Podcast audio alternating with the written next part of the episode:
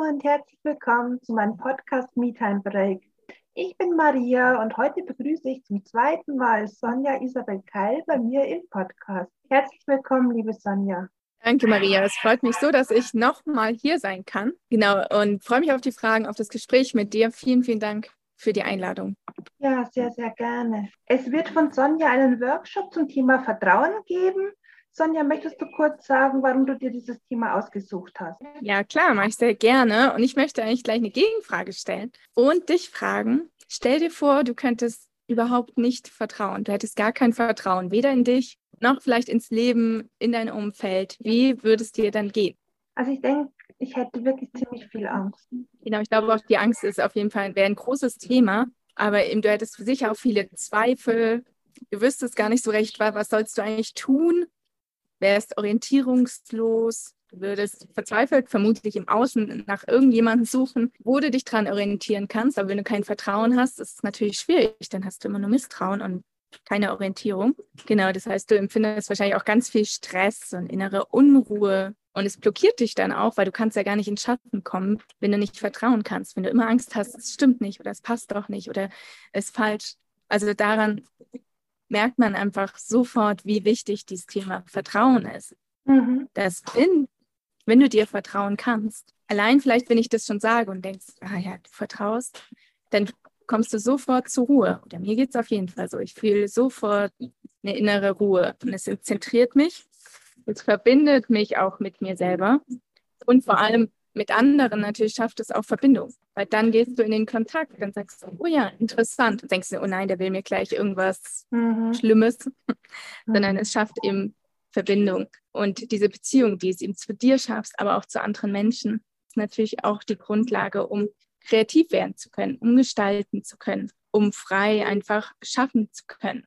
Dass du im Einklang mit dir selber bist und tiefes Vertrauen hast, dass es richtig ist, was du machst dass du es einfach spüren kannst und dass du deswegen auch für dich losgehst, dass du vorwärts gehst, dass du deinen Weg weitergehst. Genau, und deswegen habe ich mir das Thema Vertrauen ausgesucht, weil es einfach eine Grundlage ist und es mir ja sehr, sehr am Herzen liegt, jeden von euch zu ermutigen, da seinem Weg zu folgen und für sich einfach loszugehen weil es ist, verändert einfach so viel, wenn es stimmig ist mit dir, mit deinem wahren Kern, mit dem, was du wirklich möchtest. Und wenn du den Mut hast, eben da zu vertrauen und dafür auch loszugehen. Ja, sehr, sehr spannender Aspekt. Sonja, magst du noch ein bisschen erzählen, um was denn im Workshop geht? Ja, natürlich. Also, das Vertrauen ist ja eigentlich vielschichtig. Also kann man so in verschiedene Bereiche aufteilen. Aber erstmal werden wir uns da anschauen, warum es eben Mut braucht zu vertrauen. Ja. Genau, dann werden wir schauen, wie sehr du dir selbst vertraust, also wie, wie sehr du deinen Fähigkeiten vertraust, wie sehr du wirklich glaubst, dass du gut genug bist, eben um mhm. das zu machen, was du wirklich machen möchtest.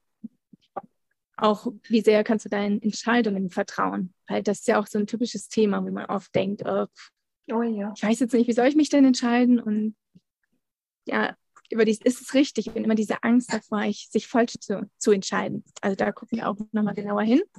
Mhm. Dann schauen wir auch, wie sehr kannst du dem Leben vertrauen.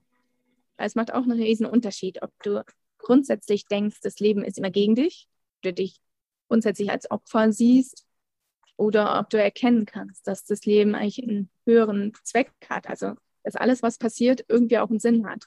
Dass du mhm. es als eine Chance sehen kannst, vielleicht auch um zu lernen und zu wachsen. Genau. Und dann schauen wir uns an, ähm, was hast du denn aus der Kindheit mitgenommen zum Thema Vertrauen? Ah, ja. Was wurde dir vielleicht da erzählt? Ja, weil das prägt natürlich ja. dein Vertrauen. Und so ein typisches Beispiel, was man nehmen kann, ist ja zum Beispiel auch Beziehungen. Ne?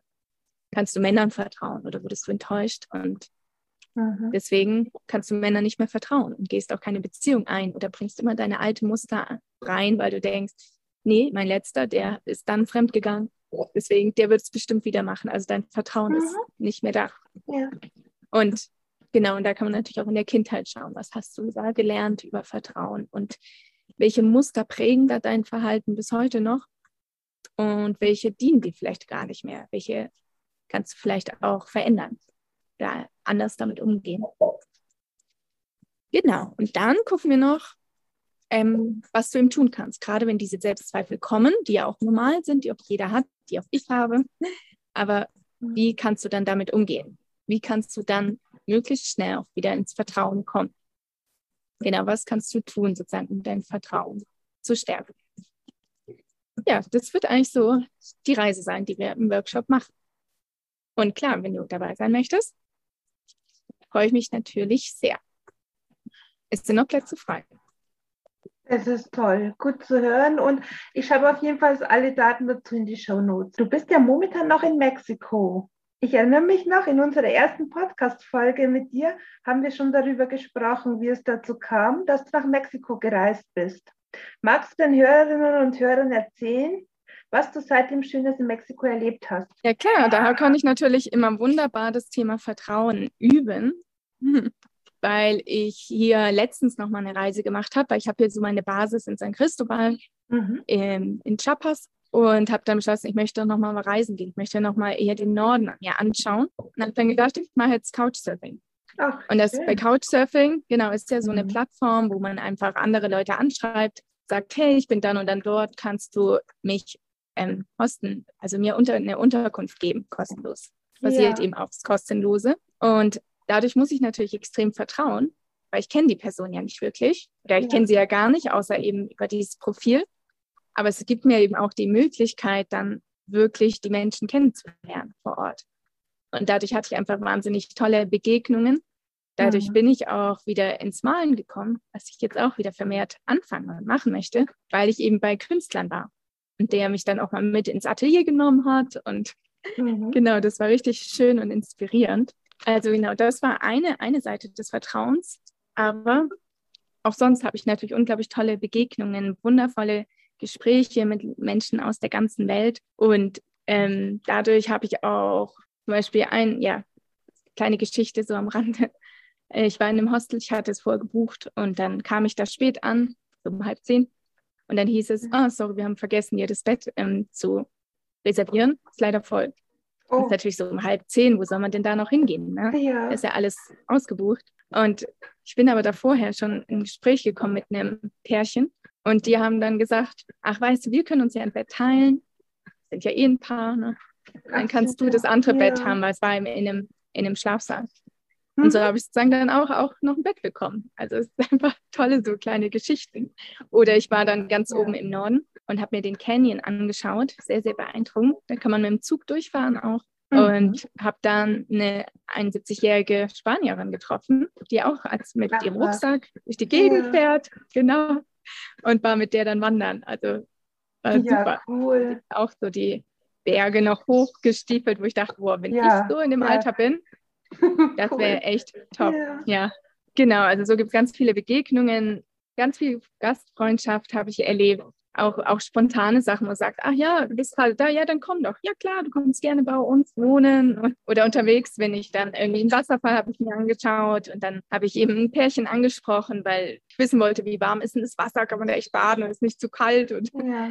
und dann hat sich daraus auch ganz viel ergeben, dass sie mich dann im Auto mitgenommen hat zu einem anderen Wasserfall noch super schön, zu dem wäre ich gar nicht gekommen ohne Auto. Mhm. Also genau, gibt es richtig viele kleine, schöne Geschichten oder auch, wenn man dann jemanden trifft in einem Hostel, der mich dann inspiriert, oder sagt, hey, ich möchte unbedingt eine Quad-Bike-Tour machen, so, hast du nicht auch Lust? Und ich so, ja, eigentlich würde ich es auch gerne machen. Alleine hätte ich es jetzt nicht gemacht, aber klar, mhm. machen wir es doch zu zweit. Also genau, das heißt, dadurch ergeben sich einfach auch viele neue Möglichkeiten, wenn man einfach offen ist und schaut, was passiert und mit den Leuten in Kontakt geht. Genau, ich war auch in einem wunderschönen Garten. Ich kann auch noch kurz erzählen, genau, ein surrealistischer Garten in Chilitla, auch ein bisschen nördlich von Mexiko. Und der ist von Edward James, heißt er, der Mann, der Engländer.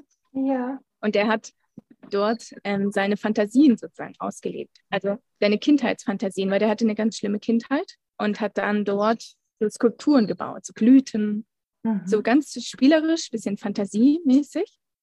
Genau, aber er hat eben, als er Kind war, hat er sich halt dann in die Welt der Bücher sozusagen verkrochen ja. und hat dann diesen Garten später erschaffen, um diese Welt einfach da lebendig aufleben zu lassen, ich sag mal. Ja. Und ja, für ihn halt einfach so einen Ort der Ruhe zu schaffen, jetzt eben ein Museum quasi, so ein Garten, wo man durchgehen kann. Aber das fand ich einfach super schön.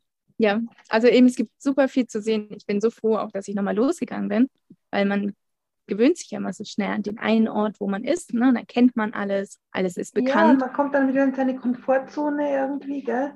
Und ja, genau. Und da halt den Mut zu haben und sagen, nee, ich gehe jetzt aber noch einen Schritt oder ich gehe wieder einen Schritt raus und guck mal, was da noch ist, lohnt sich halt so, weil es gibt, sind so viele Möglichkeiten, so viele tolle Orte, so viele Begegnungen, so viel bereichernde Erfahrungen einfach mhm. da draußen. Also kann ich euch immer ermutigen, macht das. Geht mal raus aus der Komfortzone, schaut, was da noch alles ist.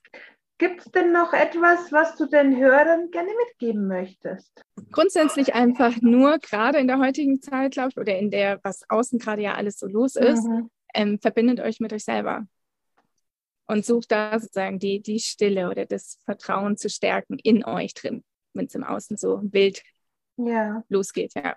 Ich glaube, das ist wichtig, ja. Einfach den Kontakt zu dir selber pflegen.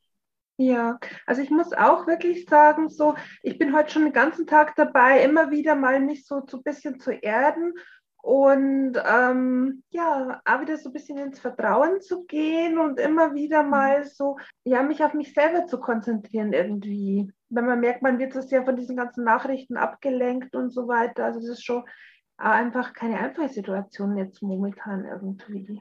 Nee, ist absolut nicht einfach und ist auch klar, dass es belastet. Aber ähm, ja, schau einfach, was hilft dir jetzt am besten.